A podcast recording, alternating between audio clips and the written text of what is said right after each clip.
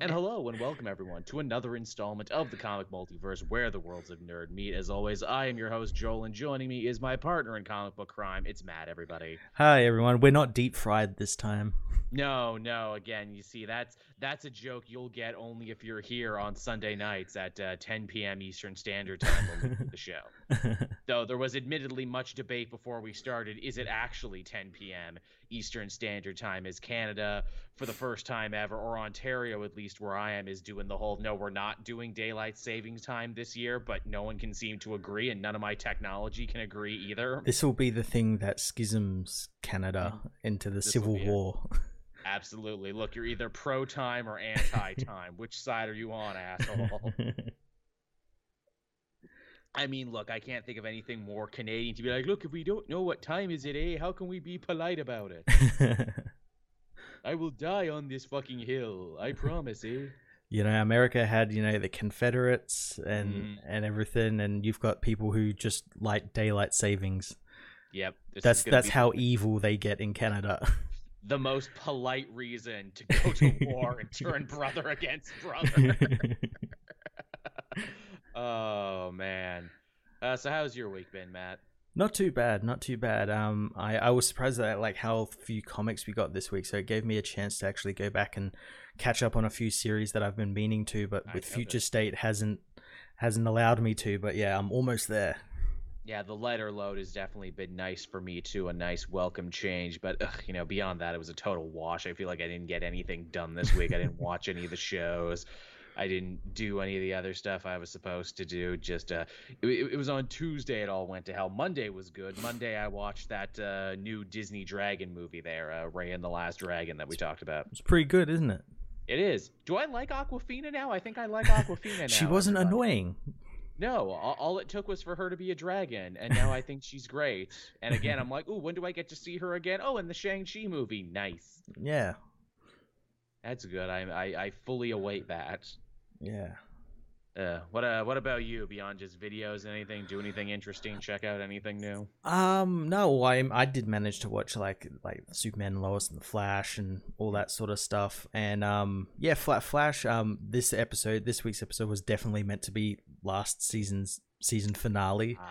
and you could you could tell by like how things were progressing and everything and but it was a lot better than the first episode there was just one really cringe part with like a like a reporter that was very Mhm. they it, when you watch the episode you'll know what i'm talking about Mhm, Okay, I'll be sure to keep an eye out for that. That uh, oh yeah. Beyond that, I'm not doing much at all. As the chat is saying, yeah, time is just a construct. Yeah, absolutely. Yeah, every day is a construct now. Everything just kind of bleeds into the next. it's counting down the days until everyone's uh, vaccinated and allowed to go Yeah. breathe on each other Tell me about it one day. Actually, uh, in my area, they were vaccinating people 60 and over. They sent like certain cases of vaccine to like local family doctors. So if you were lucky and 60 plus, you would get a call. There was a lot of hubbub and buzz in my building because like I'm the youngest person here by like four decades, and like a lady next door to me got the got the magic call, got the magic number to come and get vaccinated.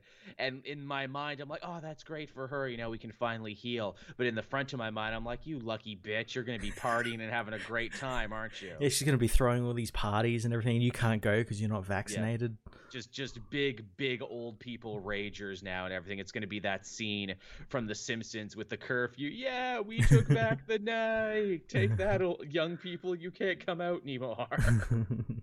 so that's where I've been at. awesome That's what I've been doing. I guess with uh, that, we can uh, hop over into the news this week, yeah?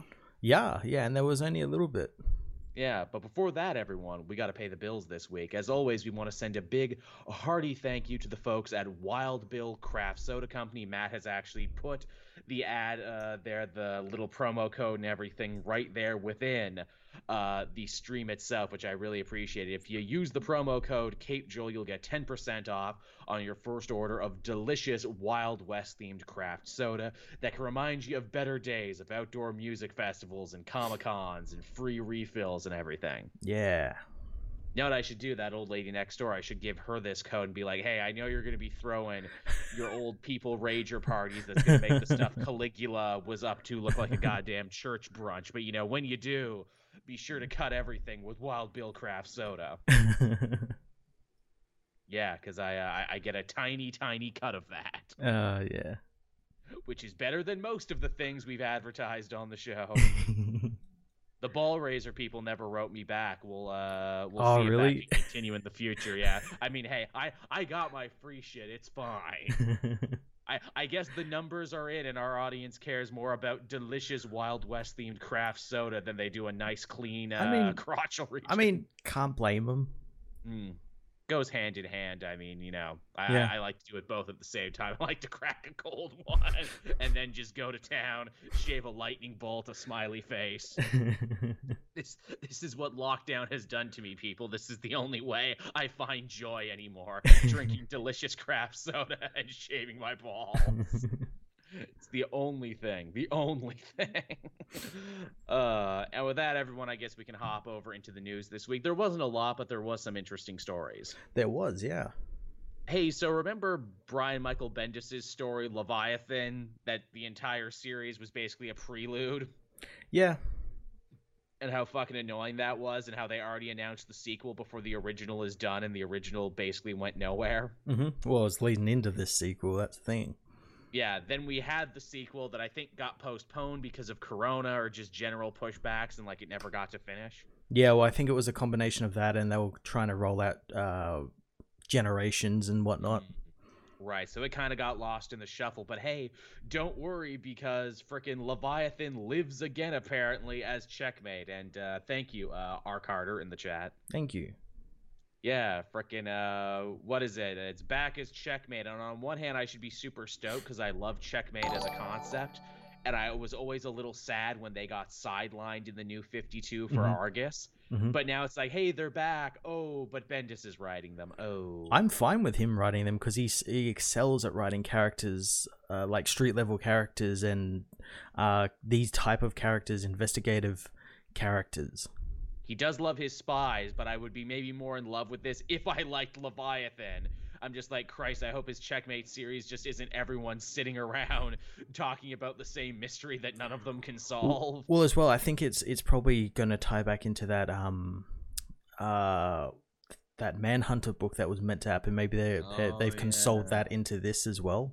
Certainly seems that way. I mean, yeah, the team, it's got Green Arrow on it, it's got a bunch of different people on it. Yeah, you only care about Green Arrow. Eh, naturally, that's the thing. I'm like, God damn it, don't tie Green Arrow to Leviathan. Don't make me maybe think I have to pick this up. Don't worry, Green Arrow's tied to Justice League now as well. He is clearly Bendis is a fan because he put him in this, and he's putting him in his Justice League. And he was in that Batman Universe book, which was brilliant. That's right, he was too. Holy shit, yeah, he was fun in that. Yep, Bendis fan confirmed. Is Green Arrow gonna get his own solo book anytime soon, or is he just gonna live Hmm. eternally? Yeah, maybe Uh, we'll talk about that a little bit later. We will talk about that later. You're absolutely right. Uh, now, our next story actually speaks to something quite current that's going on right now, and something that I'll fully admit I don't understand. And even after looking into it, I understood it less. Oh, I don't understand it at all either. Okay, we're on the same page then. So basically, Darwyn Cooke's widow uh, asked DC Comics this week to not let her husband's artwork, which you know is famous, famous artwork, to be used for NFT crypto artwork. So basically, machines make artwork now that's like really a high definition and a high res, and people are buying and trading that now. Yeah, from what I understand, it's basically if Bitcoin were like trading cards, Yeah, which more or that less. just which that just hurts my fucking brain. Yeah, how do we make the comic multiverse an NFT? Yeah, exactly. How do we how, how do we make this, you know, blockchain compliant? How do we start trading sick crypto, bro? How do we start making money off this? hey, hey Google, take me to crypto. Google, how to crypto. Everyone keeps saying they're very shitty for the environment. Like, can can someone explain that to me? Because it's it's all digital. How Yes, is but it how is this like cutting trees down and whatnot? It takes a ridiculous amount of power to do Okay, it apparently. okay, That's why you always hear about people crypto farming, where it's like, oh yeah, they destroyed a computer because they overclocked it and burnt it out because you know because it was using so much power. Apparently, it takes like a ridiculous amount of power just to make a Bitcoin. And again, I don't fully understand that either, but all right. yeah, yeah, okay. I will fully admit I'm in the weeds on this one, but uh, this does pertain to artwork and creators' rights and everything else. So I guess, it, it, like, is DC in this business, this NFT business now? Because this sounds like something kind of underground and something almost a little shady, doesn't it? I think. I. It sounds like they or they're trying to. I think it was like a um. Uh, what is it? A knee jerk reaction because they saw how well it was doing and they think, oh well, we Yeah. can get into that. We own all this art, even though they technically don't. Own the art? It's, v- very nebulous. Yeah, I'll admit I may sound stupid in this one, and I'll freely admit it. But this is one of those things where it's like, okay, this relates to art and creators' rights and everything. So I guess I will have to talk about it at some point, even though I know this will never affect me in my life, and I sure as shit ain't going out to get any of these. No, not at all. But there you go. If you're interested, uh, maybe be careful because maybe by getting, you know, a print or a piece of art that you like, you may actually, you know, stealing from a widow. So there you go.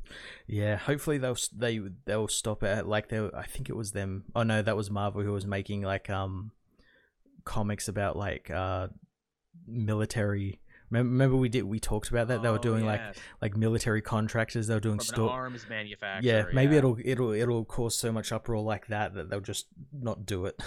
yeah, that people will just be like, "Hey, straight up, don't do it." Yes, that's right. They were doing what is it? Uh, a whole like comic mini series thing, Yeah. like an ad for what was essentially, uh, yeah, freaking uh, arms manufacturer. They're like, "Oh, well, they make planes. They make," da, da, da." Like, "Yeah, planes that kill people." yeah, Yeah, well, that was a while ago now. That's funny because I'm sure you've seen the discourse brought up before where people, you know, very unfairly when talking about the Marvel Cinematic Universe, they're like, oh, those movies support the military industrial complex. And I'm like, uh, no more or less than any other blockbuster. Have you seen a movie with a tank and a Jeep in it? Guess what? They got signed off on by the Pentagon. that's what people don't seem to realize. A lot of these movies like have actual military like uh, was it Liaison. consultants? Yeah, liaisons and everything.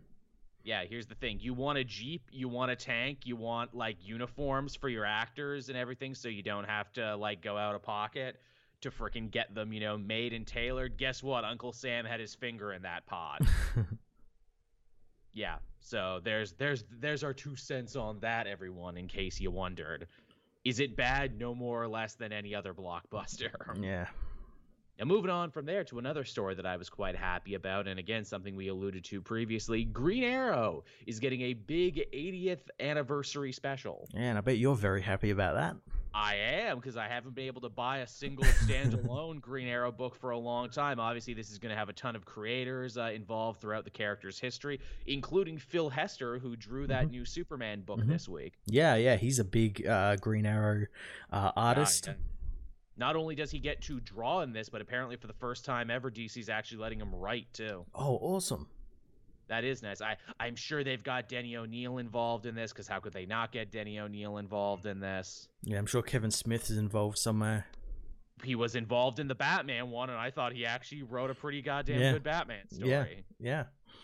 Yeah, we got to get him involved in that. Uh, it would be cool to see Jeff Lemire come back. Actually, Mm, yeah. I would love just another chapter in his universe because it feels like uh, he really reinvented the wheel on that one, and then we never got to keep going with it. Yeah. Do you think that because now that all these all these DC books so far have been kind of quite connected, do you think this one will be as well and we'll get like a continuation of uh like Red Arrow's story and what what Roy's up to? I mean, it would definitely be a good place to do it as he doesn't have a book right now. Mhm. But I mean, most of these 80th anniversaries haven't done much. Though, admittedly, we did get Punchline's origin in that Joker 80th. So Yeah, yeah. usually these 80th anniversaries are just like playgrounds, except for like maybe one story where they're like, no, read this if you want to know more. But Green Arrow doesn't have a book right now. So, Yeah. yeah. So there you go. I, I hope we get lots of references to all of the costumes he's had over the years. I hope we get the Seven Soldiers of Victory one. I hope we get the one with the hood. I hope we get the little hat. I'm sure we will. Uh, exactly. He's, he's had so many fun costumes over the years. Yeah. Also, hey, maybe his son, fucking Connor Hawke, can show up. Yeah, he hasn't been in much lately. No, ben- Benjamin Percy teased that he would be coming in in his series right before he got kicked off, and then we never saw him again. We saw him in the shadows and be like, oh, maybe we'll see him soon. Maybe not, though. I always liked uh, Connor as a character. He was would alright, yeah. I always thought he would be a good fit for any of these teams. even just to you know for like some uh what is it uh biracial characters we don't get a lot of characters who are biracial so i Mhm. thought that was interesting Mhm. so there you go oh Emiko is confirmed to be in this one uh, I'm pretty sure everyone on the cover is going to be in the book. But will their stories be canon then? Like yeah i could see if Judd Winick came back and oh yeah fucking i really hope Judd Winick comes back. Of course he's going to want to write something about mia because he did so much with Mhm. that character. Same with connor etc etc but will it be canon? I don't know. Oh and ben percy is returning too? Well obviously there you go as he has to because he was the last guy who had the last big long substantial run. Yeah. So yeah definitely definitely color me excited for this one i imagine there'll be good variants for this i never get good variants but i would totally want to get one from these Well, if they follow the um how the other ones, uh, like the Batman and Superman and Wonder Woman ones have, there should be one for every decade. Sweet. So there should be I eight, might- eight all up or something. I might have to get all of them and put them in like a what is it like a portrait case or something. oh, also Ram V and Stephanie Phillips are going to be writing stuff for it Ooh, too. nice. Cool. Ooh, and Jen Bartel is doing a 2000s cover, which is maybe one of my favorite eras. That's definitely when I really started getting into the character and reading it regularly. Ooh boy. Ooh, Howard Porter's doing one too. Nice. You're getting everyone involved. This is this is the year of Green Arrow. It's it's like the year of Luigi. It's the year of Green Arrow. Everyone, you Mate, can't take it back. It's fu- it's funny as well. It's like the year of Green Arrow. Like we're coming, like like he's not on TV anymore or anything like that, and now he's starting to sort of come back a little bit more. Yeah. You know what that means? No more baggage. No more TV show baggage. Yeah, yeah. Don't have Which to cater to that crowd anymore. Yeah. E- even the costume they went with on the front is back to his classic uh, thing there, where he's got like the Robin Hood tights and everything. They're not Yep. trying to make him look like the TV show guy anymore, Nope. which I totally appreciate. No one remembers Felicity Tavia. Though seriously, I would not be shocked if Diggle showed up in this one because you know Diggle did make the jump. Yeah. Or eh, they probably won't because he's going to be in Superman and Lois very soon.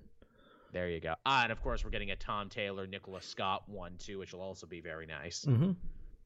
So yeah, there you go. The the year of Green Arrow continues unabated, everyone. it's finally his year, everyone. It's about goddamn time. uh, moving on from there, uh, we got an interesting bit here too about more special issues that are coming out from both Marvel and DC. They're both doing Pride specials this year, they are, yeah. which is very interesting to me because I remember I saw the Marvel one first, and I'm like, yeah, that makes a lot of sense because you know Marvel has a lot of really prominent LGBT characters right now. And then I'm like, oh, you think DC is gonna do it? And then like a couple days later, no, we're doing one too, guys. Because you really don't want to be the one who doesn't put out a Pride special when your competition does. Because Yeah, then you yeah. look like the homophobe. yeah. Well, DC did one what? Not last year, the year before, or the year before that. Or, see, I, I remember Love is Love. The Yeah. thing they did to That's benefit the one I- That's the one I was thinking of. Yeah. Okay, and that was all the companies getting together, but it was Dan Okay. DiDio actually spearheaded it. Oh, nice. Man, looking back on that, that fucking Love is Love book was huge because that was all the comic companies together. Yeah. Jason Aaron did a Southern Bastard one in it. I Hate Fairyland was in it. DC and Marvel characters sha- shared the same book for the first time, like, God, since those original crossovers back in the day. Yep. I mean, it was a very good cause. It's a shame they couldn't keep going with that. Like, hey, guys, if you put out a book like this every month where everyone got together. That'd be pretty cool. Uh, I like to on the DC Pride one. We get to see Alan Scott there, uh, Mhm. very, very proudly represented as he should be, Yep. given uh, uh, what is it, the newest revelations, Absolutely, yeah. and also too Harley and Ivy are on the cover too because they officially made that canon this week. Yeah, it's about time they did. It's about damn time too. And then we got Ray, Renee Montoya is the question. Who, god damn it, I'd like to see her show up in something again. She was in the Lois book. She was se- second lead in that Lois book. That's I never fit. Was of course because it's Rucka, so yeah, of course she'd be there. Yeah.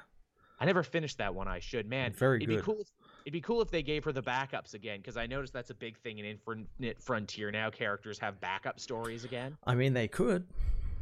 because again, that's where the character started. Started as really good backup stories. Mhm. But yeah, so this is cool. I'll I'll definitely want to be checking these both out because they put a lot of really great talent on both of these actually. Yeah, they they have.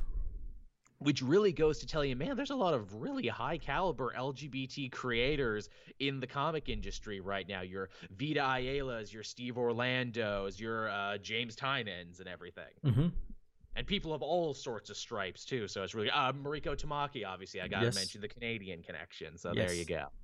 But uh, yeah, we got both of those coming out. So yeah, definitely keep your eyes open for them. There's probably a character you like getting a focus in this. Absolutely.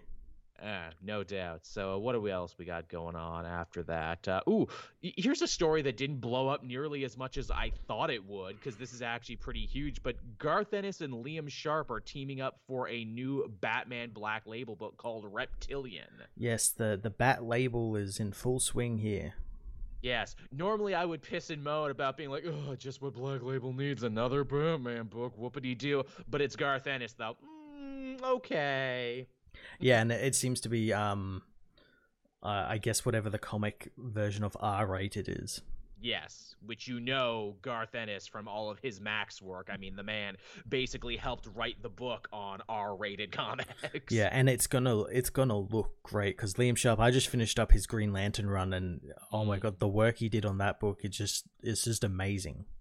Excellent teaming. And uh, no, apparently that's not Killer Croc on the cover. It's another Mhm. reptilian villain who's going around killing and also cannibalizing Batman's other villains, and he has to deal with that. Yeah, Yeah. So I mean, all right, fair enough. Let's see what Garth Ennis has going on. Is it the, the question is what kind of Garth Ennis are you gonna get? Are you gonna get taking the piss Garth Ennis or actually gives a shit Garth Ennis? Because you can never tell who shows up to the party sometimes. I have to say, given the the like structure of it all, it, I'd say it's serious. Maybe, yeah. Because you think what was Garth Ennis's last DC work he did? Oh, oh, those tie-ins for death metal that he did with the Bat Baby and everything Yeah. else. That was him taking the piss. Yeah. Oh yeah. Absolutely. to an epic level. Hey, what if uh, Batman was a baby with a big Well, see, head? that that's the thing. anything. That's the thing. This that's this Batman. Like, it's gonna be a baby fighting this cannibalistic lizard. Sure, works for He me. could he could make it work. I'm down for it. Also, too, more horror and more monsters, which, as the chat is saying, is always good. Absolutely. comics. Absolutely. So yeah, color me interested for this one. Yeah, I'm amazed more people aren't talking about this. Why wasn't this bigger news? Well, it yeah, it kind of dropped. When did it? I remember when it dropped. I was just trying to remember what news came out up between that. It was something. I think people were just getting so pissy about NFTs and whatnot. Yeah, probably. Yeah, NFTs, the whole conversation. Can't let it go. Too much going on. But yeah, I'm definitely excited for this one. Though I will also say with the caveat, hey, you know you can do black label books that aren't just Batman, right, DC? Yeah. That uh, that other history of the DC universe is really fucking good, mainly because it's not about Batman, but also because it doesn't feel like any other comic on the shelf right now. Yeah, that Constantine book was really good. Yeah, it's nice when they do things that are different. Isn't that what Black Label was supposed to be about? You can really see the difference too, because what is it? Other history of the DC universe was like one of the first Black Label books they ever talked about doing. Announced, yeah, and, and it's only just on its second issue. yeah, and it's just now on its. Me- second meanwhile, we've had how many Batman books come out between So the many. announcement and yeah, it so many. And it's like oh this feels really different. This is written like a novel just with like accompanying artwork and everything. Oh yeah they were probably willing to take more chances and do more outside the box stuff until batman's penis ruined everything. Yeah, that was su- such a weird thing. remember that everyone? I remember going to cons after and seeing the penis issue selling for like 500 bucks. Yeah, it sold for quite a fair bit. you know we can blame the penis issue too for restarting the speculator market in comics right now That's true. Yeah, yeah, because not long after that, you had the punchline and and everything. Everyone was buying up um yeah, virus, uh, buying up old issues of that, and yeah, when everyone thought luke fox was going to be the new batman there they bought up all of his first issues. Yep, even now in television, people are buying up old issues again as it related to WandaVision. They're buying up the old Englehart uh, run that deeply inspired the show over on eBay, and even some West Coast Avengers with uh, White Vision's first appearance. yep. It's a hell of a thing. Which it's funny. I guess Marvel finally caught wind of that because that was another thing from this week. They're like, "Oh, you really like those books and you're buying them at like super high prices. I guess we should reprint the Englehart WandaVision miniseries. I guess we should reprint these Just, East just Coast cut, cutting the legs out of the, the, the speculator market. Clearly, they're like, "Hey, none of that money comes back to us, motherfucker. we get ours. We get paid out in these streets." One way or another. You you come for the king, you better not miss, motherfucker. Yeah, Space Lore says too. What about that other Greg Rucka book and that Kelly Sue DeConnick book from the original? Uh, what is it? They're Black happening. announcement. I guess not. They're not Which is a shame because I would have liked to have seen what Kelly Sue DeConnick's take on a darker Black Label, what like Wonder Woman it was supposed to be. yeah, it was like a history of like the Amazons or something. Yeah, something like that. yeah. It, Yeah, it, it might have been a bit too similar to um Philip Kennedy Johnson's uh Mm, that Kingdom Last Kingdom book or something he was writing that maybe. that just finished up recently for Black Label. Right. It also maybe didn't help too that you know uh, the Wonder Woman movie got moved around a bunch too, so it probably couldn't come out to promote it, which I'm sure is something they really wanted to do. Yeah. So there's a problem. Uh, all right then. So yeah, there's Batman Reptilian for you, everyone. I don't know what it's about, but I'm definitely interested. Sounds pretty good. Yeah. Now, uh, from Batman, obviously we got to go to the next big guy on the totem pole there, and that is Spider-Man. Spider-Man's getting a brand new weekly series, Matt, from Nick Spencer, and it's called The Chameleon Conspiracy. now is the, this is different to that non-stop Spidey that started Yes. this this week. That was also Nick Spencer as well, wasn't it? no, no, that was Joe Kelly. Oh, okay then. That was Joe Kelly coming back there, which was a Ooh, big. nice. I I have not read nonstop Spider-Man yet, mainly because I'm like I got so much Nick Spencer stuff. Ooh, to do. Can I if really Joe start a new Joe Spider- Kelly, I might read it. I like Joe Kelly's Yeah. work. as, as do I. I know it was a big deal where it's like, hey, Joe Kelly's coming back and we're giving him his own Spider-Man piece. Uh, but yeah, so the Chameleon Conspiracy, uh, following up on, I, I guess, seeds planted at the end of Kraven's Last Hunt, the last Uh-huh. big weekly event where you know Kraven was killed. No, he wasn't really killed. He kind of chose to die and then gave his mantle to his younger clone, who, for Mhm. all intents and purposes, is the real Kraven. But this was Nick Spencer trying to go back and right some wrongs of the original Last Hunt Yeah. and have that Kraven suicide still remain canon. I get it. It was fan sh- housekeeping. Like, look, I, I I get it. I would do the same thing. But yeah, because Chameleon is uh what is it, friggin' Kraven's brother. He swore revenge. Chameleon is also kind of the de facto villain for Spider-Man's sister, who hasn't been in the book for a while, but Yep. like Chameleon killed her partner, and he's been buying a bunch of old shield tech and everything to do something. We don't know what, but he's doing something. Mhm. I mean, shit, I'm fine with making Chameleon a villain for a big, uh, what is it, big uh, event. Yeah, well, I mean, after all this uh, setup and build up, it, it better be. Yeah, for real, after everything they've been doing. And also, like, is this stuff connected to Kindred? No, actually. This seems to actually be happening completely independent of Kindred so far. yeah, yeah, I imagine it'll all tie back in. Like, yeah, the, what is it? The Nick Spencer story is spinning a lot of plates. There's all the stuff related to Kindred, there's the stuff related to Kingpin, Boomerang, and the Lifeline tablet, which was actually the focus of this week's issue. hmm And then all the stuff with the sister and Chameleon. Yeah. Which man nick spencer's really getting a lot of freaking reps in in this series because he has the main book then he has like all the 0.5 side ones and now it's going weekly again with this. Oh, God, weekly, Jesus. yeah geez he uh he's making damn sure that he is gonna leave his fucking mark on spider-man. It's like no one no one could match Slott. Slott wrote the book for over a goddamn decade. Nick spencer's like holding my beer. I can do it in like two years. i'll do it in two years motherfucker. You want to challenge me? Let's do this shit. And I guess he's only writing Spider-Man. He's not writing anything else, so it's Yeah. like a full-time job. yeah, un- unless uh, unless they give him like another big event, which I hope they do. As do I, actually. I very much do. I mean, I guess he's kind of getting to do it here. yeah, yeah. I, I would still like him to go back to what is it to the Secret Empire well, where it's like, come on, man, I know you had more to say. I know Come on, you just had like a Give us like a more in the second a sequel or something. Give us some more Captain America Hydra. You know what we need to do? They need to bring back the, you know, what if. They need to bring back the Mhm. what if imprint again, just for that story to be like, okay, what if Secret Empire? What if I could have ended it the way I wanted to? the way he clearly, clearly wanted to. yeah. Because I'd have liked to have heard that story. But yeah, there's there's your new Spider-Man event coming up, everyone. There sooner than we think too. Yeah. So there you go. Uh, what else was that? Yeah, that was all the news for this week. That was all the news that was fit to print. And I don't think anything big happened today that we need to talk about, did it? No. Not that I've seen.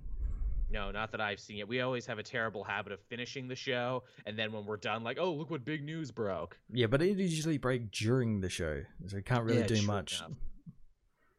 Yeah, that's why we do it Sunday night. It's Like, who drops stories Sunday night? Yeah, everyone apparently. Everyone apparently. Uh, I mean, I guess what is it? Uh, friggin' what is it? They sent out press copies uh, for the Snyder cut there, so some journalists online have already had a chance. Yeah, to and see it. as as predicted, whatever ha- happens, be it a Marvel movie, a DC movie, any movie, everyone always says when they get a press copy, it's the best fucking Mhm. movie ever. well, yeah, because they send it out the They get- delays. They get it early, and they- they get to see something before everyone else sees it. I know that because I've been given press copies. Oh, yeah. yeah. They, they hand shit to me because they're like, "Hey, Joel, we know you'll like this and say good things about it," which is what we want because it's part of fucking marketing. Though the whole thing does also kind of like reek too of like what uh, Snyder did at Fandom, where it's like, "Yes, come and kiss my rings and tell Yeah. me how good I am." yeah. Yes, and I will send the copies to you and you alone. hmm That's fine. I want to watch Tom and Jerry anyway. well, you can't. You gotta watch the Snyder Cut first. Apparently, you can't. yeah, I guess that day's a coming where we'll have to actually sit down, and watch it, and talk about it. yeah, sometime uh, maybe on over the weekend. I don't know if I'm gonna get any time to watch it though. No, I know that's a big commitment. Like, hey, four hours. Yeah, that's, that's most of a day. Yeah, that's most of a day. You got to sit down and watch all of it. I, I don't hate watching movies at home though. I know people are like, "Oh, you know, is this the death of the cinematic experience?" No, I like being able to pause it and go and make popcorn and make a phone call and take a dump and everything. Sometimes you need it. I like that there's going to be high res images like almost immediately, so people can't say like, "Oh, you're making shit up." It's like, no, I've Mm. got receipts. right here. Matt, Matt, the receipt man. Uh, and I suppose with that, everyone, we can hop into what we read this week. And as Matt said, wasn't a huge week, but uh, we did get some pretty big books. we did, yeah. Where would you like to start this week, Matt? Uh I'm actually gonna go look at my list and kind of remember, remind myself. That's okay. You do that, and I'll read the chat. Oh yeah, planet-sized X-Men. It's not just giant-sized X-Men anymore. It's getting planet-sized, which has led many people to believe, oh shit, is Hickman actually doing that thing that Marvel teased before? And the what if we give the X-Men their own fucking planet? Oh, that'd be great. I I remember I said I said like just going off the name alone, does that mean like the X Men are going to be turned planet size? I don't. Is this is this what is this Krakoa's final solution? Turning turning the X Men into giant planets. giant kaiju? Uh, oh yeah, they also said uh, Wonder Woman Black and Gold because that's the hot new thing now. Black and Red, Black and Blood. You know, these Yeah. kind of more artsier books. That's cool. Not really my thing, but I mean, if you like that, I'm sure you'll totally dig it. And also, yeah, Black Widow is still going to be in theaters. They're still gung ho about that, and yeah, I, I believe them. They want that to be the big well, it's in it's in May, and that's Yeah. still like two two and a half months away. That's more than enough time to get heaps of people more vaccinated, and rules could even get get laxer and everything. They could. Again, some countries are doing better than others, so they could probably do it in Australia and New Zealand. Absolutely, and, yeah. and yeah, well, our movie theaters have been open for like the last like three or four months. Wow, Yeah, lucky. there's just been nothing to fucking see. True enough. And it's summer there too. Oh, it's cut. Yeah, it was spring. True enough, yeah, as it is here. Yeah. Actually, I, I, I got to get a new air conditioner soon. That's what I've been working on. Cause like, fuck me, if I got to stay inside all summer, I better be cool. that's that's where I uh, draw the fucking line. Hey, you know what, Disney? You're a rich mega corporation. You know what it should do? Buy a ticket to Black Widow and get a vaccine on your way in. That's how you get people out there. That's Yeah. how you get people in the theater. the tickets are a little bit more expensive, but you get vaccinated. but you get back. You get both shots. You get one, and then at the end of the movie, you get the other. But you got to stay through the whole thing. And then when you come out, you get the other vaccine. Man, now that's how you fucking what is it? Make sure you have a box office smash. Here's the life saving vaccine, everybody. Uh, shit. that was the best movie ever. I, I mean, I wasn't paying attention. I was just so happy to be vaccinated. everyone was breathing on everyone, and it was Oh, great. so good. You know, the day we can all finally breathe on each other. That's what we're all working for. Just get our droplets all over the damn place. Uh, Uh, did you get your comics up there? I did. I did. Yeah. Uh, I had. Uh, let's start with Children of the Atom, issue one. Yes, yes, the long delayed book again, as I mentioned before, by Vita Ayala, who they are actually going to also be uh, writing the new Static book. Yes.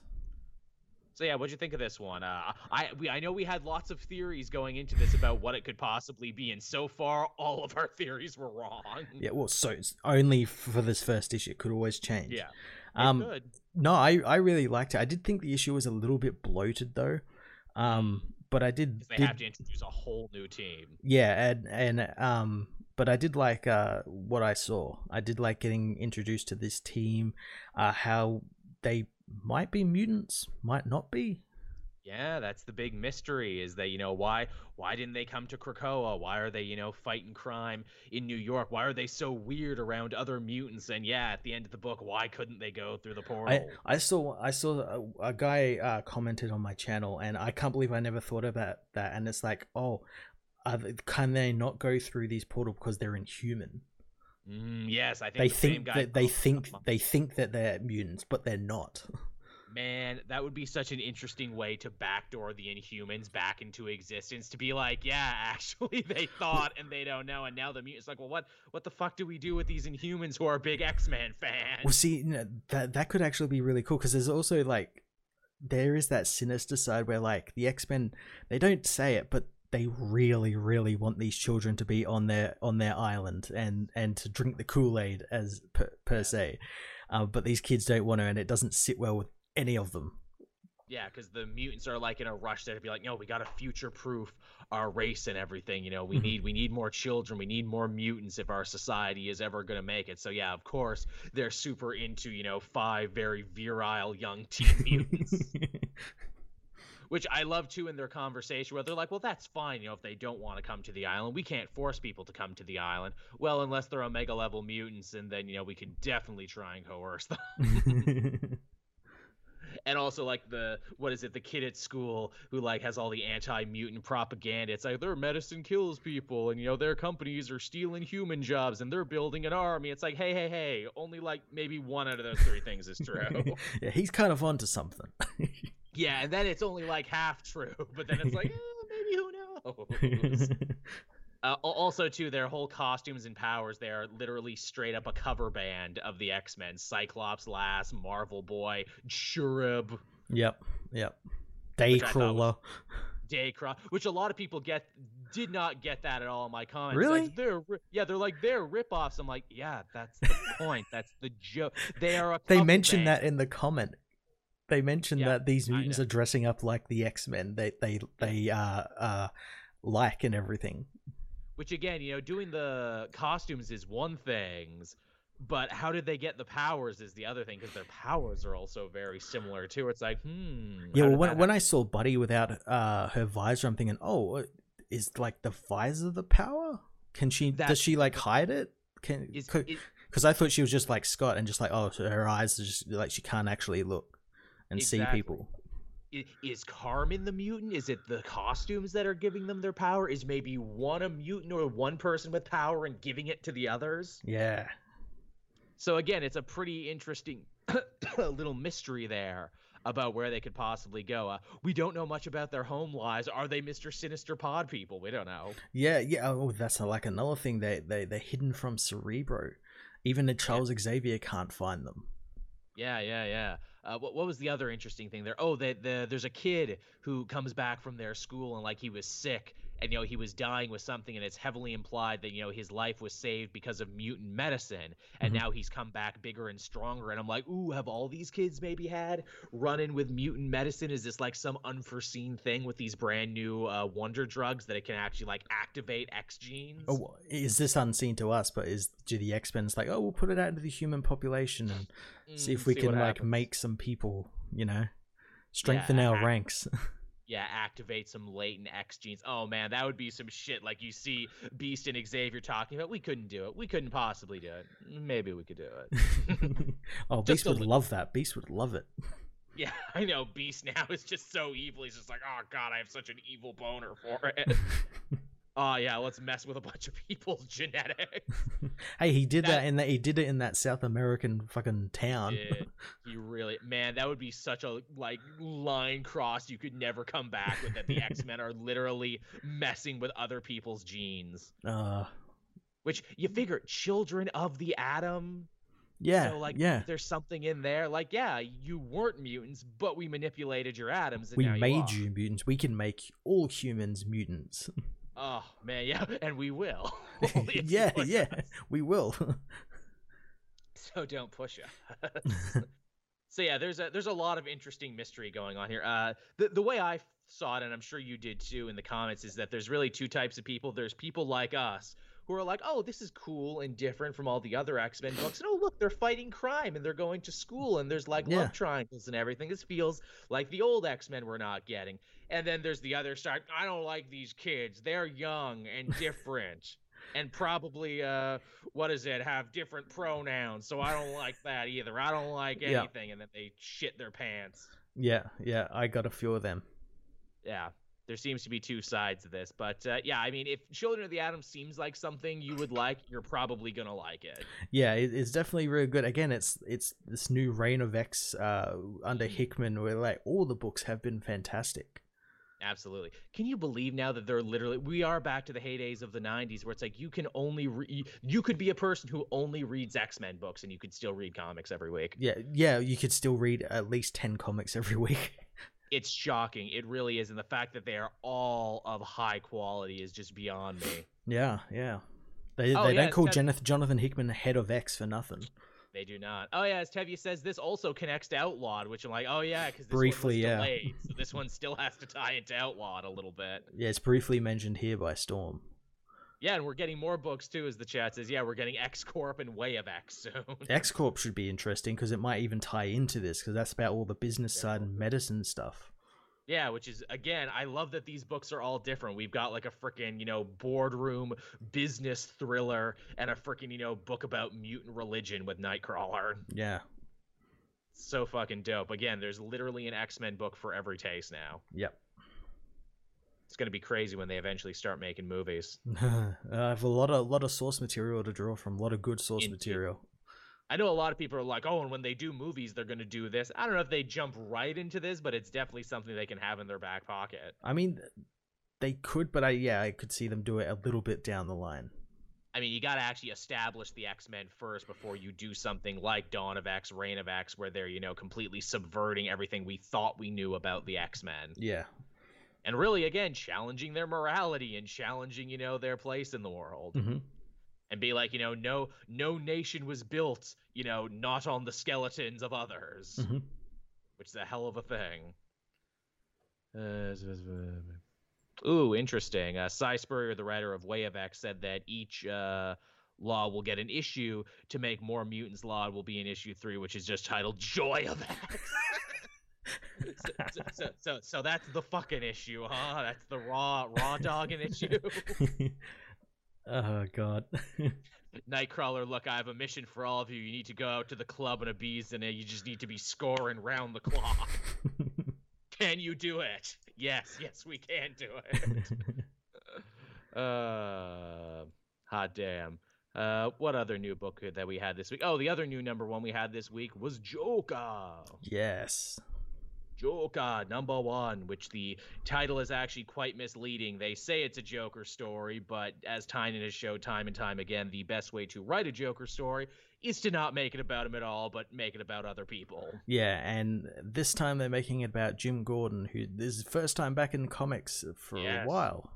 Since that stupid ass Secret Six They, bullshit. they they make a, a reference to that. They make it Yeah. known that he, he kept out of Joker War just because he was so sick of this shit. Yeah, really. And yet they don't mention his time as Batman, which I thought is funny. Bit too far removed, I think. I guess so. Well, it's interesting because literally, again, we're seeing the effects of Infinite Frontier here, where it's like, okay, time was changed. Everyone remembers everything.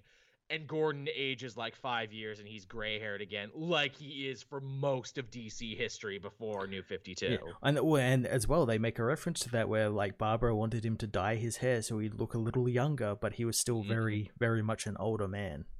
Yes, and yeah, g- literally that's so much of this issue is that you know chickens are coming home to roost for Gordon and his life. He's not commissioner of police anymore. he's staring down a retirement that he can't afford, and he's still haunted, you know, by the horrors of the Joker, who he says, you know, is is his boogeyman, is that one criminal who keeps him awake every night because of all the horrible stuff he's done to his family. Yeah, he wants to do he wants to do one last thing before he retires, and he's trying to find out. Or most of his issue is him trying to sort out what that is. He doesn't want to be a private investigator with Harvey Bullock like Harvey Which wants him to be. Yeah, it's a bit of a shame. Doesn't want to be the new Joker czar for Nick Nakano. Uh, and yeah, he's just trying to figure out what he wants to do with the rest of his life. It's very it's very western, you know. I, I, Mhm. I hung up my guns for the last time, Yeah. but I'm ready for one last ride. Absolutely. It's also it's also very film noir detective Mhm. too. In fact, there's like several bits there where he's just like walking through the streets and monologuing, and it's rainy and Well, dirty. And, and like, that, that's the thing. Half the book isn't even got like text bubbles. It's all in like narration. So it's like like a hard boiled detective where you Fair. get the narration. which he is. He's like, I, Yeah. I don't recognize the city anymore. You know, uh, little Santa Prisca is holding up Bane as a hero. Hey, future state connection. Yeah, and and he's the only one who doesn't suspect that Bane actually died. Yeah, really, which is also cool. And as we know from reading solicitations, that ain't gonna happen. Mhm. Hell, there were several bits here that felt like they were ripped right out from Frank Miller. Because, you know, when he's walking and seeing the Joker kids robbing people, I'm like, oh, it's like when the mutant kids were robbing people and it was Bruce walking. Yeah, well, even one of them has like a, a visor, like Yeah, the one of them has a mutant- vi- Yeah, There's a lot of very fun art moments there. Uh, I I will admit I have yet another problem with Infinite Frontiers. Everyone remembers everything thing because Jim goes on like a whole spiel where it's like, ah, I know the Joker. He dogged me throughout my whole career. He hurt my daughter because Killing Joke is still maybe in or out of continuity. She was definitely crippled, but she got better, which is Mhm. slightly different. Then he's like, he killed my son. I'm like, well, actually, James Gordon Jr. technically killed himself, but I think you mean more figuratively. yeah, that's exactly what he son. meant. That's that's what He- he used him as a weapon against his family, and it ended up Yeah. him being killed. which he is referencing Black Mirror, which again, in continuity, out of continuity, this book says it's in continuity. Mhm. And he says, Oh, it cost me my marriage. And I'm like, "Mm, I think Sarah Essen cost you your marriage. Mentions the her as well. Yeah, and then the Joker murdered Sarah Essen, and I'm like, okay, okay. So we're getting we're getting a lot of old Jim stuff back. hmm hmm We're getting a lot of old Jim stuff back that's gone through. I'm like, okay, Infinite Frontier, I see you. You're picking and choosing the right things for Jim, all right. Yeah, and um, yeah, again they bring back A Day as well, um, Yeah. using that as uh, the inciting incident across like all of these books, which is really cool. I'm surprised. I'm really surprised that A-Day is actually getting so much play in Yeah. all of this. Yeah, And and like any good detective story too, Gordon's life is changed when a mysterious woman has a job for him. yes, and that job is to kill the Joker. Thank you, uh, Danny Yoli.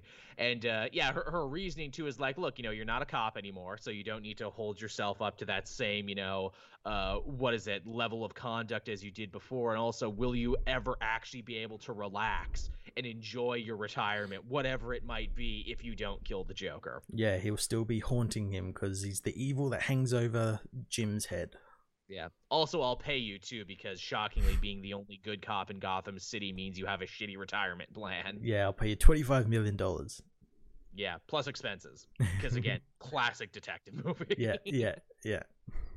Where I'm like, all right, this is pretty interesting. This is a pretty interesting start for all of this. And uh, yeah, we only really see the Joker at the end of this story. And despite making a big deal about him having an eye patch, he doesn't have one.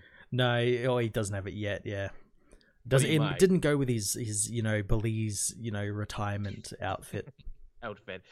There's also too the big question hanging over this story as well. Did the Joker actually commit a day? Because as we see in the main Batman book, it actually looks like Simon Saint and Scarecrow were the ones puppeteering it. Yeah, well, I, again, I think it's one of those things that like Joker is so like narcissistic. He's he's more than willing to take the blame for it because it means people fear Yeah. him more and that sort of stuff. And yeah, again, it, th- this could all just tie back into that I, I think James. Tynion writing it because he could tie this all back into the magistrate and everything.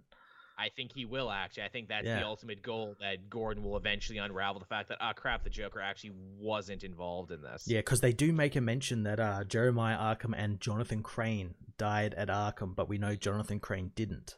Yes. Then again, that could be another twist and swerve. There is a new Scarecrow running around, but that's not Crane in the costume. Well, I mean, Crane was in the Harley Quinn Future State book. Ah, shit. Yes, he was. So I guess he lives in the possible future. Yeah. Though interestingly, we did not see Joker in any of the Future State books, so No. maybe he does not make it. To Future and he didn't State. get get much of a mention either. No, no, he did not. Yeah, interesting. I'd That'd be fine actually pretty that. cool if they actually kill him off for a little bit. Yeah, I mean they've done it before. Just be like, no, he's dead. We're not going to bring him back for a while. He's off the fucking table. That'd actually be really quite interesting, especially under James Tynion, like what he could do with the character of Batman after that. His greatest enemy is dead now. What Yeah, happens J- now? yeah, jo- Jokerless book. Also, too, maybe they'll do more with Punchline because Punchline got the backup in this story. hmm and it's a continuation of that punchline special issue. Her trial is coming up.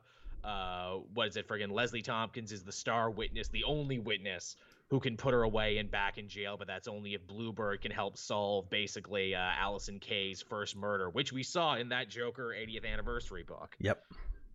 So that's cool. I like how that's all coming together. Yeah, and I like how they're playing with with her um her family as well in that book, and how he Yeah. uh they're being like basically coerced into joining like Joker's or Punchline's Legion Yeah. sort of thing, and corrupted and whatnot.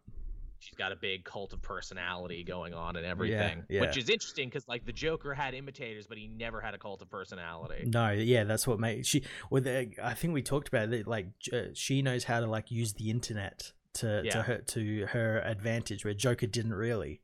Yeah, where Joker never cared. Also, too, it plays into this idea too, where Punchline's like, "Oh, I have a message, and you know, I have followers, and da da da da da," and Joker's like, "No, I don't have a message. I'm pure chaos." Yeah, you don't understand me. Yeah, and, and to imply that I have some sort of great message actually proves that you don't understand what I'm about. You're a bad fan. Mm, Again, perfectly encapsulating those "we live in a society" people. Absolutely, there. It's like you know, my only rule is that I have no rule. So yeah, it's a it's a hell of a thing. Uh, what else was there this week? Uh, oh, uh, we had a new Superman. we did. We got the first issue from uh, Philip Johnson, uh, Philip Kennedy Johnson. Yes, with uh, Phil Hester doing the artwork, which made this one feel incredibly retro to me. Yeah, I said that in my review. It, it reminds me of like the the 2000s era Joe Kelly uh, Superman, which was really fantastic, and this issue was really fantastic. Like I literally had to do a double take on this book and be like, "Is this an old book? Did I pick up the right book?" oh, you picked up Superman Volume Three, not not Yeah, new volume. wouldn't, wouldn't be the first time I've made that mistake.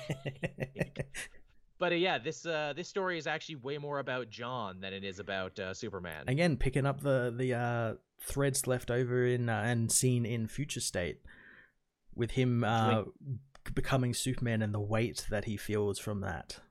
Yes, doing doing very good stuff with that. I think a lot of people agreed where it's like, look, it's no it's no young John Kent, but I'm so glad someone is actually doing something Yeah, with what this kid must be feeling at this point and being like, oh, you know, I lost all this time with my mother and father and that's really sad. It was stolen from us and also, as you mentioned, I have this horrible weight on my shoulders now to fill the role of Superman and sooner rather than later. Yes, because as we learn in his travels with the Legion, he obviously got to see the history of Superman, mm. and he learns that this is the moment that his father probably will die. yes, that he'll die sooner rather than later. Now, again, I don't know if that's some sort of fake out thing there, because clearly he is alive in future state. He's just off doing other shit. Yeah, yeah. Again, that's possible future. Could still be there, but with some changes maybe. Yeah, Um, could. but yeah, no, but we do get to see like these monsters he fights that can actually hurt him. Uh, Yeah. with some radiation that nullifies his powers, and of course Amanda Waller is involved in all of this.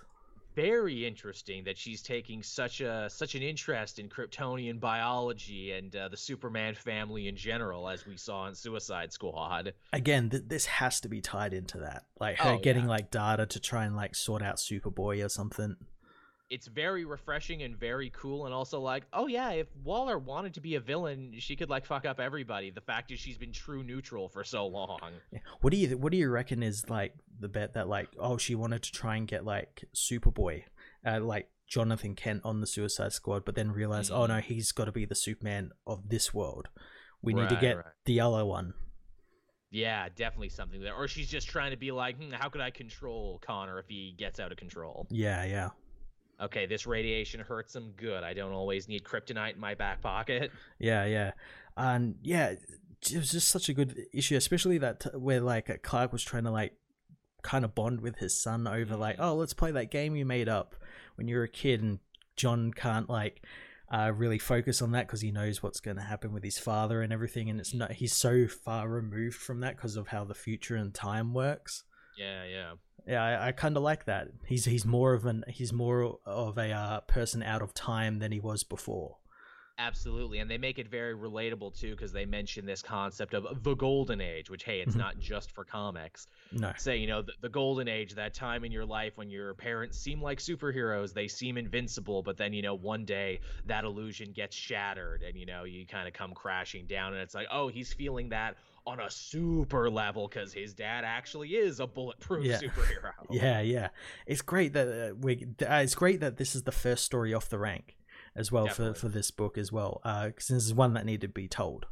Yeah, comes out swinging in a really interesting way, and it's like, okay, if you're not going to give me my super son back, I appreciate that you're actually telling a compelling story about a super young adult. Absolutely. I appreciate that, and also, yeah, Philip Kennedy Johnson. All right, man, I, I I see you, I see you, Superman, I see you. It's pretty good, and he's he's getting both of those books. So I'm intrigued to see. Yeah. What, and I think this Golden Age story is going through both of them. Which is also cool. Give you Yeah. a reason to pick up both Superman books. Yeah, it's very cool. The the backup of it was really great as well. Oh yeah, we get a Bibbo and Jimmy centric story. Yeah, and again, it's all it's tied into like the United Planets and everything.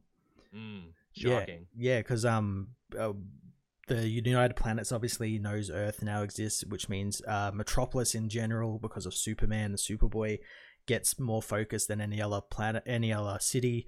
So Bibbo has chosen to write like a story about like the the average Joe, and he's he's there's no more average Joe than Bibbo Bibbowski. Indeed. And of course, he doesn't think he's right for this because he's he's as he says in the book, he's the one who never gets the girl and never wins the day and everything. And yeah, these these two like villains are like coming after him and like toying with him. Dead Dead Wave and Projectorus. Mm. Are they old or new? I haven't heard of them, or if I have, I can't exactly remember them. I, I'm just gonna assume they're new.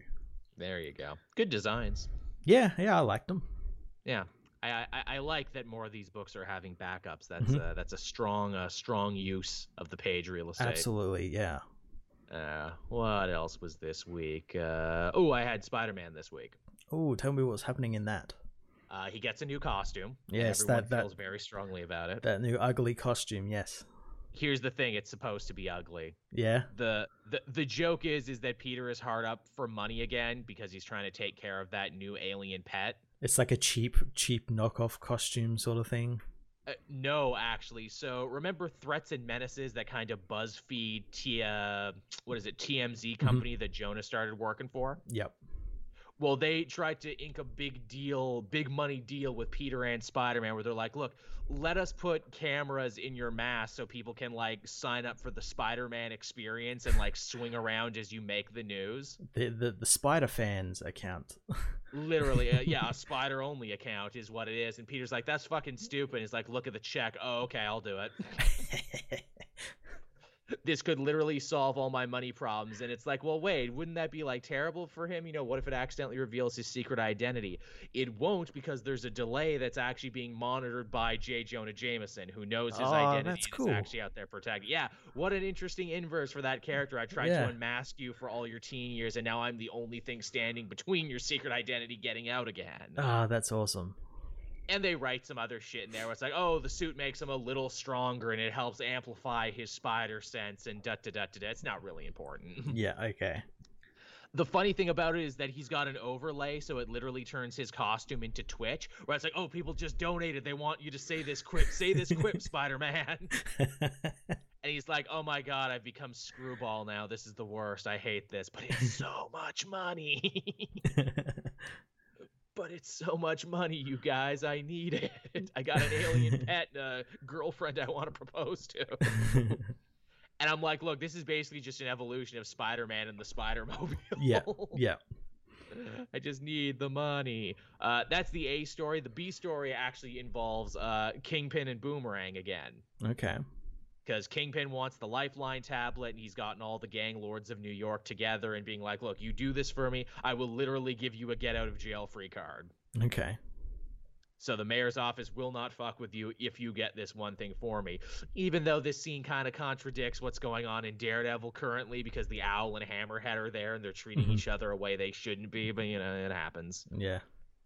Uh, so that's their thing, and he's like, okay, look, the problem is, is that you know we want to go after Boomerang. He's the weak link. Ah, but he's friends with Spider Man, and he has that alien now. Fuck, what are we gonna do? And Kingpin's like, don't worry, I worked out a plan. So he hires the old superior foes Mhm. to go rob a bank because they, yeah, because they hate Boomerang and they wanna, what is it, get revenge on him. So that's all to distract Spider Man. Well, Bullseye goes to assassinate their new alien pet. oh, nice. And I'm like, oh wow, so many stories are coming back together here. This is awesome. And I love that we just straight up like, yep, that's the superior foes, all right. Awesome. Also, I got to catch It's- up on that. I'm like three or four ish behind. it's here's the thing: these last couple issues read really well together, Yeah, I've got them like stacked. I've just got to get around to doing them. and this is all going to lead to a big Kingpin special issue as well. So this is all a big story arc, Nice, nice. Which I'm down for because again, it's I think Nick Spencer playing to his greatest strength, the weird off kilter like supervillain. Yeah, yeah, yeah. He was he was great in Superior Foes. absolutely. And this is basically just the sequel to that. Nice. Uh, what else did you have, Matt? Uh, I had Wonder Woman issue seven hundred and seventy. Oh yes, I picked this up but didn't read it. How uh, how did Diana's uh, Norse adventures go? It, it it's it's great. It's great. It picks up after her um uh Infinite Frontier appearance, and she's she's just dropped into the middle of Asgard. No memory of who she is. She's got like a sort of Asgardian sort of look to her Wonder Woman costume now, big fur coat and whatnot. She's just dropped in the middle of a battle where she meets Siegfried, and she learns that uh she's te- basically in Valhalla and um Ah, every night they battle and then when they die they get reborn and she gets reborn into like the mead houses and stuff but there is something that whenever she gets reborn there's like a voice that's able to contact her and it tells her like she's not meant to be here she doesn't belong Mm. in this pantheon of of of gods or anything and they're trying to get her out we don't know who that person is um Mm. and they're trying to remind her of who she is because she can only remember her name and maybe she might have been able to fly and be invulnerable oh shit! yeah because she's not invulnerable anymore she doesn't have any of her powers which is really Interesting. really quite interesting because it makes her have to kind of take notice in what happens in a battle now because where before she'd be like oh someone's coming up behind me i'll just let them hit them and break their weapon on me no that that that person's actually going to decapitate her now Hmm. so she has to kind of think about that and um yeah she makes friends with this guy siegfried who's also a warrior and um he gives her a, a, uh, a magic sword because they all have as he says only thor was o- allowed like a god weapon in valhalla but now literally everyone has one so that's a hot new accessory. yeah yeah we actually get to see thor as well Oh really? The Yeah. the DC version of Thor, Yes. who is a redhead. yes you know we don't really get to see all that much No, people forget there is a DC Thor, and he is redheaded, as is the traditional mythology version. Yeah, and uh, the whole inciting incident is that she meets up with Ratatosk, this little uh, uh, chipmunk creature, and it takes her to Oh. y- Yggdrasil. Who climbs the tree of the Yggdrasil? Who is also in the Thor book from Yeah, Marvel now. god of chaos. Yeah. Yeah, um, and the the tree, uh, the world tree is sick, and um, the the Ratatosk wants help trying to fix it, and Diana will give her help if the woman, if the chipmunk helps her find her friend Siegfried, who goes missing out on the battlefield because the Valkyries are disappearing, and you need a Valkyrie to take you from the battlefield to the mead hall so you can regenerate, and uh, we find out that he gets he gets trapped on the battlefield because all the Valkyries have gone missing. So he's stuck out in this like uh like smoky death filled uh battlefield forever basically. And Wonder Woman has to save him. I, I like this Wonder Woman cosmic joyrider just going Yeah. around to all these different places. She's a slider, basically, is what she is, hoping Mhm. every leap will be the leap home. yep, yep. God, is she gonna go to ancient Japan next? She's gonna be a pirate next. We're just Oh, gonna that'd be drop Wonder. Woman in different scenarios. Hey, that'd be cool. I'd like that. I'm not. Yeah, I have no problem with that. I'm sure everyone would actually eat that the fuck up. I'm sure Yeah. that could become like a It's- legendary run. It's finally a, a a new start to a Wonder Woman book that isn't an origin. yes, which is very good. Yeah. Yes, as the chat says, she's Kratos. Yeah, basically, she's fucking Kratos. yeah. now. Why and, her, not? and her costume makes her look like Sif. I know. I'm just like, wow. Sif over in another universe. She stole my look. That lady stole my damn look. Uh, what else was this week? Uh, oh, Batman Urban Legends, the first of what will be like several new Batman anthologies. yes, the the one of many. Yes, we get a handful of stories in here, all of differing lengths, some very short and some so long, like the Grifter one. I have to believe this. This was supposed to be another fucking book at one point. They're just like put it in the anthology. Grifter one, uh, since it seems to match up with like what was happening in Tynion's book and Future State, feels like Mm. like it was meant to be part of Future State. Like this is what happened before, sort of thing. Yes. Yeah. Yes, absolutely, 100%. Uh, I, I guess we'll start with the main one that was Chip Zdarsky's big uh, attempt at a Red Hood story. Yeah, and it worked pretty well. Yeah, this is pretty good. Though I will admit, part of me is like, God damn, can we real, really only tell the two same stories over and over again with Jason? Either he's working with the Bat family and it's good, or he did a bad, bad thing. He's a killer. person. Yeah. Yeah, and how can, you know, Batman ever accept him? Da da da da da. I'm like, haven't we done this a hundred times? well, that that should just show you people the depth of the character in that there isn't much there. or at least, I, again, you know, my thing is like, man, Zdarsky, you've reinvented the wheel over in Daredevil so hard. I was really expecting you to reinvent the wheel over here. Not to say it's a bad story. It's a very good version of a story we've heard a hundred times before. It's just a story we've heard a hundred times before. Uh, again, like he could do something in the next part of the story on something like that. He could. Also, too, we're dealing with like a hallucinogenic drug, so it's like maybe he didn't even really kill that person. He just imagined he did. Mhm. Because they were all throwing drugs at him. Yeah, the the hot new street drug, cheer uh, cheer drop, which it took me like half the book to be like cheer drop, tear drop. Okay, it's a pun. Yeah. It's a pun. It's a pun joke. Also, maybe possibly the scarecrow behind that too. Yeah, maybe. Which is interesting. I'm like, wow, they're really giving the Scarecrow the fucking promotion, aren't they? That he's the big bad of two books. It was about time. Ah, I guess so. But uh, yeah, that's that's that book. There's some interesting flashbacks, and I think we can both agree the best bit is Jason actually trying to help a kid whose mother OD'd because in the New 52 his mother OD'd, and that's Mhm. still very much canon. Yep. And I guess it has to be canon because if Jason suddenly remembers, wait a minute, my mom got blown up by the same bomb I did when the Joker was the Shah of Iran. Why does no one remember that anymore?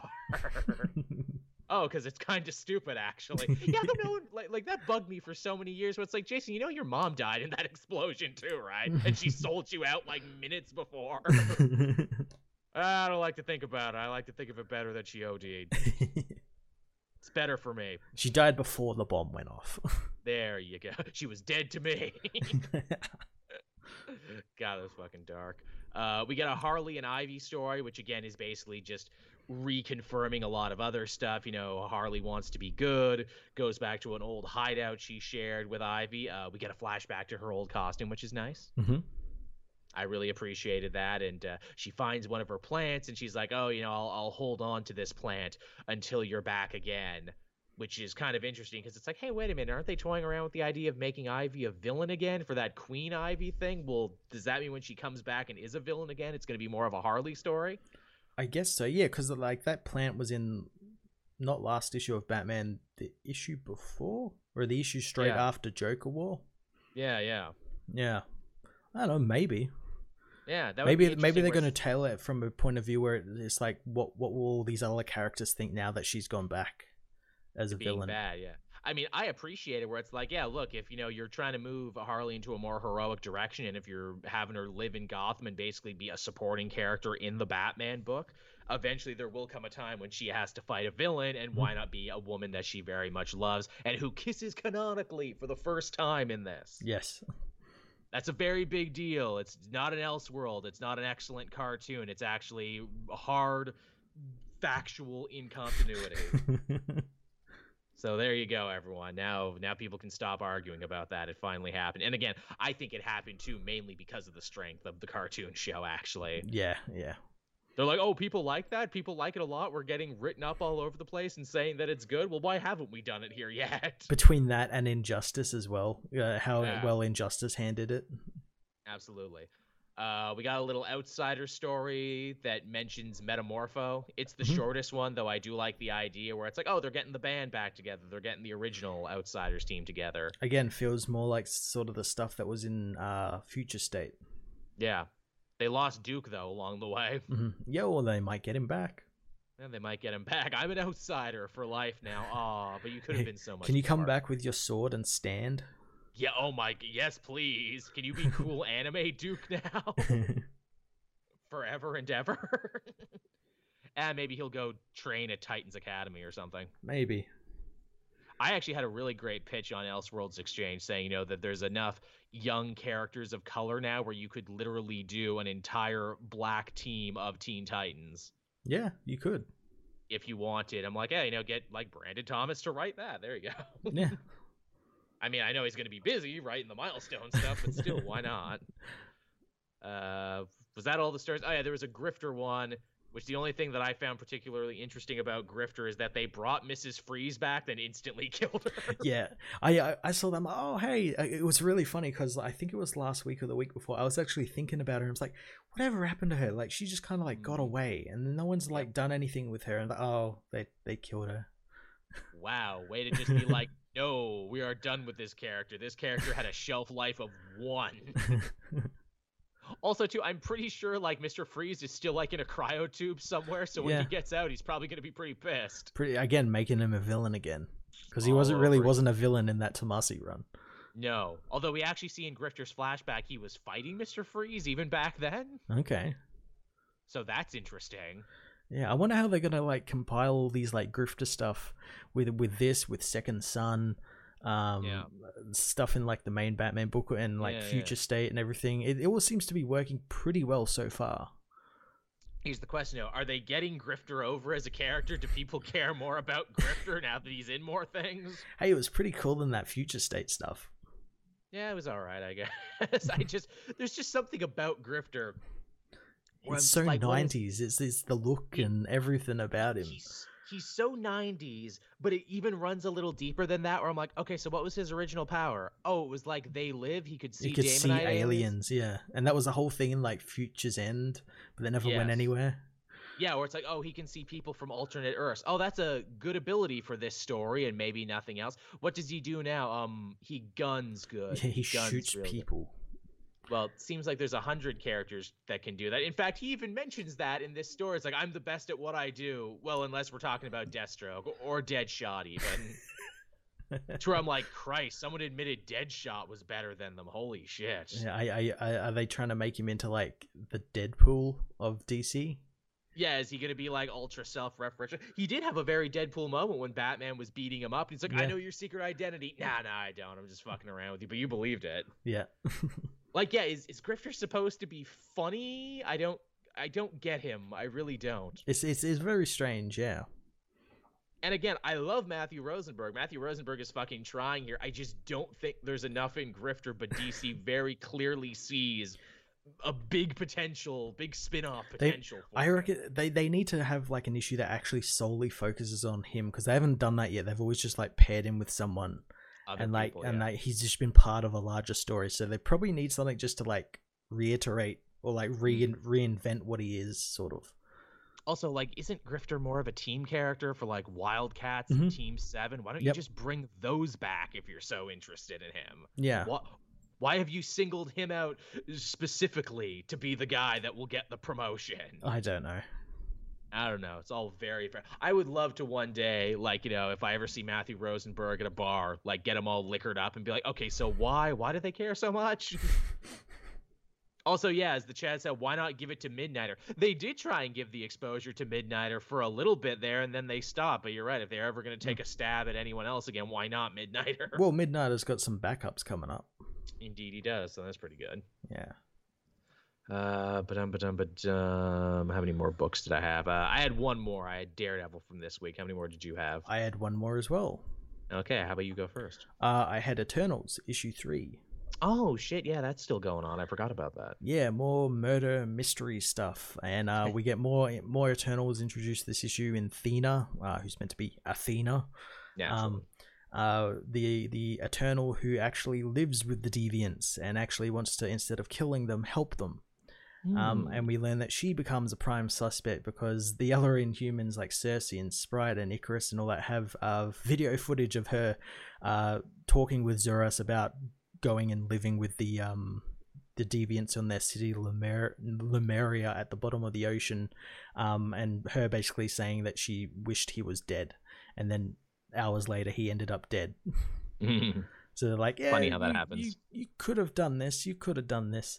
Uh, meanwhile, Icarus is helping the in the first issue. You got like that glimpse of that child. He tracked that child down, and he's been looking after uh, the child, just like standing outside his window, and like, I'm just here to Mhm. protect you. And it's drawing like crowds and whatnot, because there's this weird floating man, and um, it's actually quite good because they the, the the family actually make a pretty good point when they when they finally get him to bring come inside after there's like a random hail like violent hailstorm that almost kills a bunch of people and they're like what is it about our son that that like attracts this and and Icarus doesn't know and it's like well then by that logic maybe it's you who's doing this because if there's a Mhm. human superhuman person that you knew uh, attracts you know someone to challenge them kind of like that vision vision um reference in civil war if Yeah, there's yeah. if there's an equal power, someone will actually challenge them. And it's like maybe it's you who's doing this, and there's nothing wrong with our son or anything. And it's just you Hmm. being here is drawing all of this to our family. Interesting. Yeah, and um, on top of that, we get more stuff with Athena and sort of her backstory and about how she always, uh, as we learn, she loves from the heart, not you, not like what Allah in uh, Eternals do, which is they love but they don't. They they have that disconnect Mm. whereas she doesn't and it gets it gets her in trouble and makes people uh, take advantage of her mainly deviants who she had one deviant lover who like was trying to frankenstein his way to like immortality and he ends up trying to like use her to like uh, bring about all these dead deviants and make zombies and sort of stuff it was pretty, pretty awesome dark. Yeah. yeah. Yeah. Right on. yeah, so it was a pretty good issue. And then at the end of the issue, we find out that uh, Druig's uh, sect of people at Polaria all ended up getting murdered, and that causes him to become the actual ruler of Polaria, and it makes him look like he's a suspect as well, like because he's the only one left alive. So it's suddenly the only one left alive. So we don't know who the hell is like fucking with the the uh, the Eternals yet, but yeah.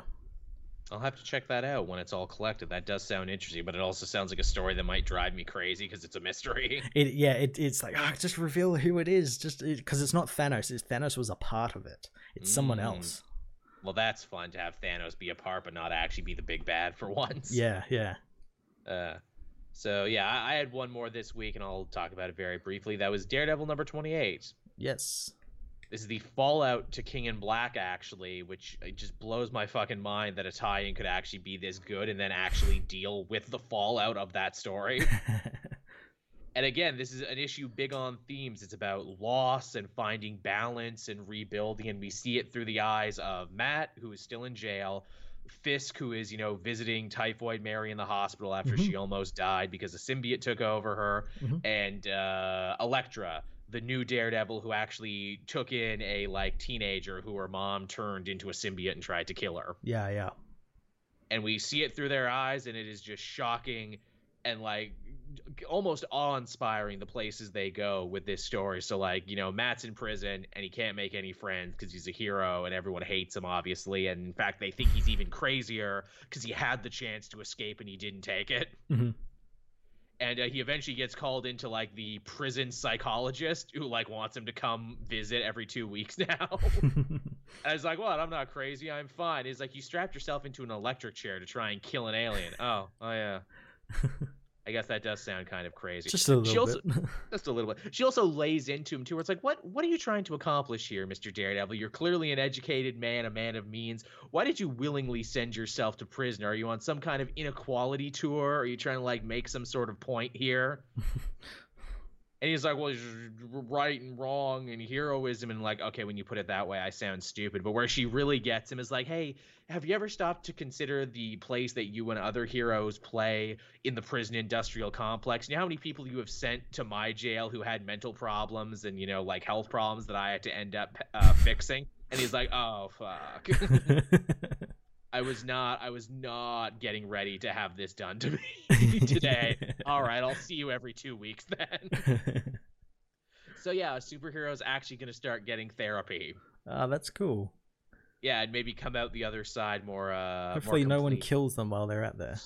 you can you can only hope so right well actually that's what kingpin wants to do next he's like man you know uh friggin typhoid mary really you know tore a strip out of me for not having any balance in my life you know i can't be you know all kingpin and i can't be all mayor i need to find a happy minimum between the two and i find that happy minimum by killing daredevil which is what I should have done from the beginning because that guy is always there whenever something goes wrong for me. You know, it's his fault. And Matt actually does get poisoned at the end of the issue. He's like, oh no, I'm poisoned. Oh.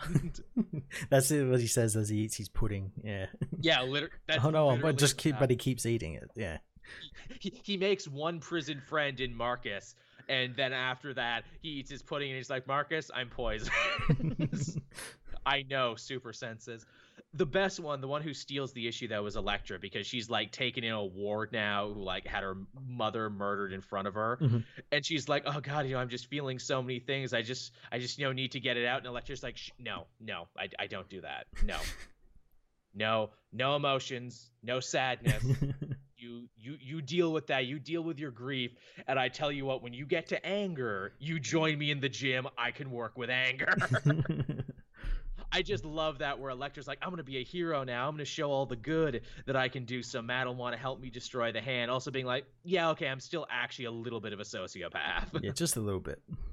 I, I do kill people for money, and I am like an emotional cripple and everything. But maybe by adopting this kid, I will come out of it at some point. But yeah, just man, Zdarsky in this series is just he's just on another fucking level. Like he just makes it look so simple, Yeah. and like he says and does stuff where it's like, fuck, how has this not been done a hundred times before? I know, right? Like it's such simple things that you would think would have been like done like 20 years ago. Yeah. And again, also too, sending Daredevil to prison, that's not a new idea. That's been done a bunch, but he makes it feel new. Yeah. Yeah, the chat is actually right there. Daredevil, check your privilege. is literally the name of this story where Daredevil is being forced to like check his privilege, which really I guess the whole series has been about that too, where it's like he killed that guy accidentally at the beginning because he was whacked out on painkillers, Mhm. and he kept wanting to find other heroes to punish him, and they're like, "No, man, we all make mistakes. It's, it's all cool." And he's like, "No, don't tell me that." That's not what I want to hear. And only Spider Man would tell him that it was wrong, but like he went too far with it. yeah. Just like just shockingly good exploration of this character. And again, I, I I would say it before. I'll say it a million times. Maybe the most adult and grown up superhero comic out there right now. Absolutely. Yeah, like the shit they're dealing with is just again, it's it's it's next level. I can't say enough nice things about it. Mhm. And uh, yeah, that's everything I had this week. Awesome. Yeah, so uh, I guess we're gonna start winding the show down then. Yes. All right. So thank you everyone for coming out and hanging out at our regularly scheduled time, whatever that time is now. I know Mhm. with daylight savings. I promise next week we'll figure it out, maybe, possibly. once I get all my machines up today. But uh, yeah, as always, we appreciate uh, you coming out and watching us and spending your Sunday nights with us. I'm sure it adds a nice bit of continuity. As always, we're thankful to all the patrons who, for as little as a dollar a month, uh, you know, manage to keep this ship running and you know scooting along there and allow me to pay Matt and do everything else we do, uh, especially now more than ever. Absolutely. It's incredibly appreciated. So yeah, thank you so much, everyone for coming out. We will be back again next week. Same comic multiverse time, same comic multiverse place. Bye bye. Bye.